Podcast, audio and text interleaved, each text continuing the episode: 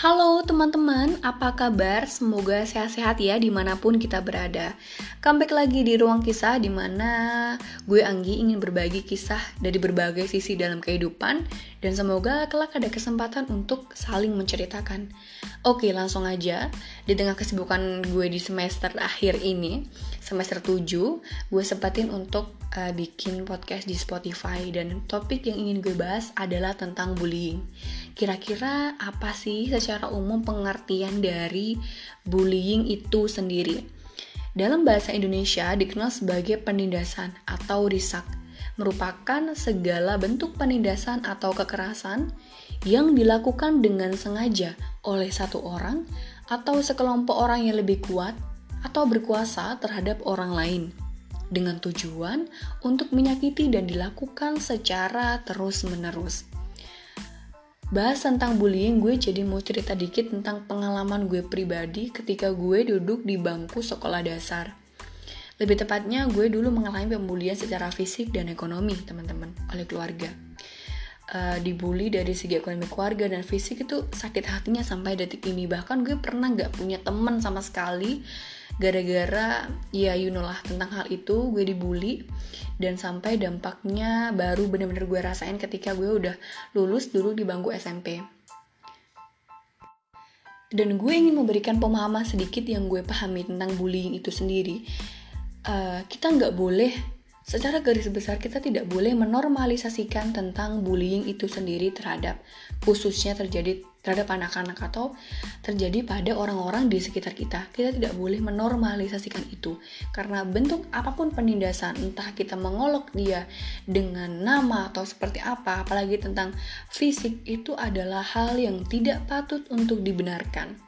Karena balik lagi, peran orang tua, parenting orang tua dan tenaga didik di bangku sekolah itu sangat berperan penting dalam mengedukasi anak-anak untuk uh, tidak melakukan bullying kepada teman-teman terdekatnya, teman-teman uh, sekolahnya karena kita nggak tahu dampak apa yang akan uh, terjadi ke depannya terhadap anak-anak yang mengalami perundungan itu sendiri.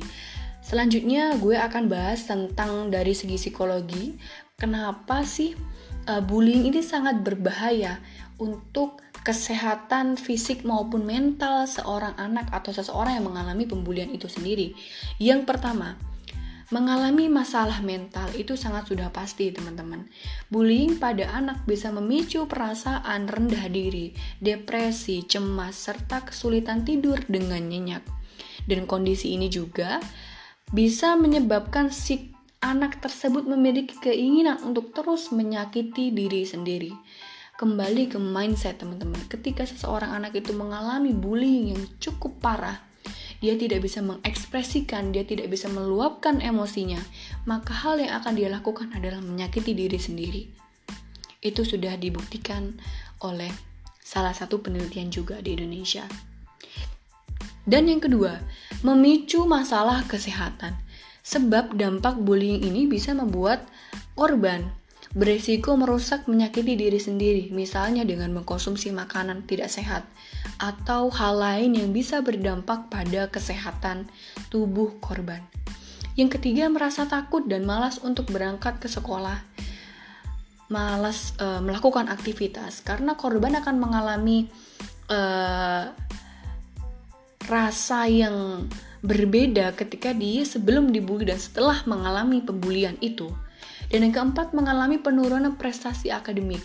Hal ini sangat berbahaya ketika seseorang yang semestinya sebelum dibully dia mengalami uh, dia memahami atau uh, mempunyai prestasi akademik yang cukup, tapi ketika dia mengalami pembulian dia bisa mengalami penurunan prestasi akademik secara secara drastis, teman-teman. Karena dengan korban itu dia akan memiliki keinginan lagi untuk tidak belajar atau merasa kesulitan untuk fokus dalam menerima pelajaran. Apalagi korban atau pelaku ini pelaku pembulian itu sekelas dengan si korban itu akan jauh lebih berbahaya teman-teman dalam segi prestasi akademik. Dan yang kelima adalah berpikiran untuk membalas dendam karena ini adalah dampak bullying yang paling berbahaya klimaksnya sebab korban mungkin berpikiran untuk melakukan kekerasan pada orang lain sebagai upaya balas dendam atau perundungan yang dialami oleh si korban. Nah, itulah dampak-dampak dari bullying bagi kesehatan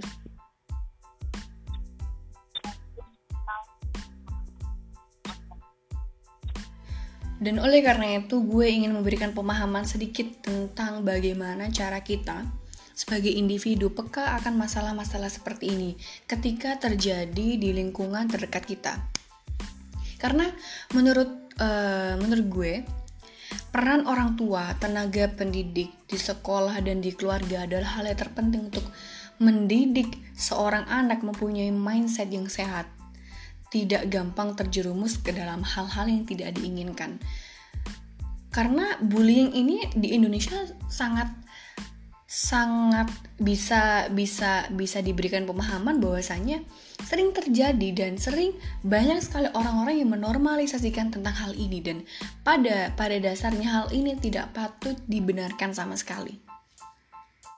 Dan solusi yang harus kita berikan kepada uh, korban maupun pelaku edukasi terhadap pelaku pembulian ini adalah memberitahu bahwa apa yang dilakukan adalah salah. Yang kedua, ketika memang dia sudah mempunyai karakter seperti itu, perlu bimbingan profesional seperti psikiater ataupun psikolog yang harus uh, memberikan dia pemahaman bahwa apa yang dilakukan adalah salah. Dan untuk korbannya, kita harus bisa mendengarkan kira-kira emosi apa yang belum bisa mereka sampaikan kepada orang-orang terdekat dia karena korban nantinya akan dikhawatirkan akan mempunyai dampak-dampak yang sangat buruk ke depannya. Dia bisa saja uh, dia bisa saja tidak produktif akan kegiatannya terus jika dia juga bisa antisosial, dia juga tidak bisa berkembang suatu saat nanti untuk menggapai cita-citanya itu hal yang ditakutkan teman-teman dari uh, bahaya pembulian ini. Dan gue mau bilang kepada orang-orang yang mungkin sedang mengalami pembulian uh, saat ini ya, di entah itu di sekolahnya ataupun dengan orang-orang terdekat ya dan toxic uh, friends dan lain sebagainya mulai dari sekarang lo harus peka bahwa apa yang lo hadapi saat ini adalah hal yang tidak benar. Dan mau nggak mau lo harus belajar untuk speak up bahwa apa yang dilakukan pelaku terhadap diri lo sendiri membuli uh, ngata-ngatain dan apalagi dari fisik lo harus bisa speak up bahwa lo nggak pantas diperlakukan seperti itu. Semua orang sama. Semua orang punya value-nya masing-masing. Semua orang berhak berbicara kebenaran jangan pernah takut untuk membungkam uh, kebenaran. Ketika lo benar lo sampaikan. Ketika ngerasa sudah tidak bisa oh ini kayaknya gue nggak bisa diginiin. Terus lo speak up lo harus belajar speak up menyampaikan apa yang lo rasakan saat ini gitu teman-teman. Dan itu aja mungkin yang ingin gue bahas saat ini. Semoga bermanfaat dan poinnya dapat tersampaikan dengan baik.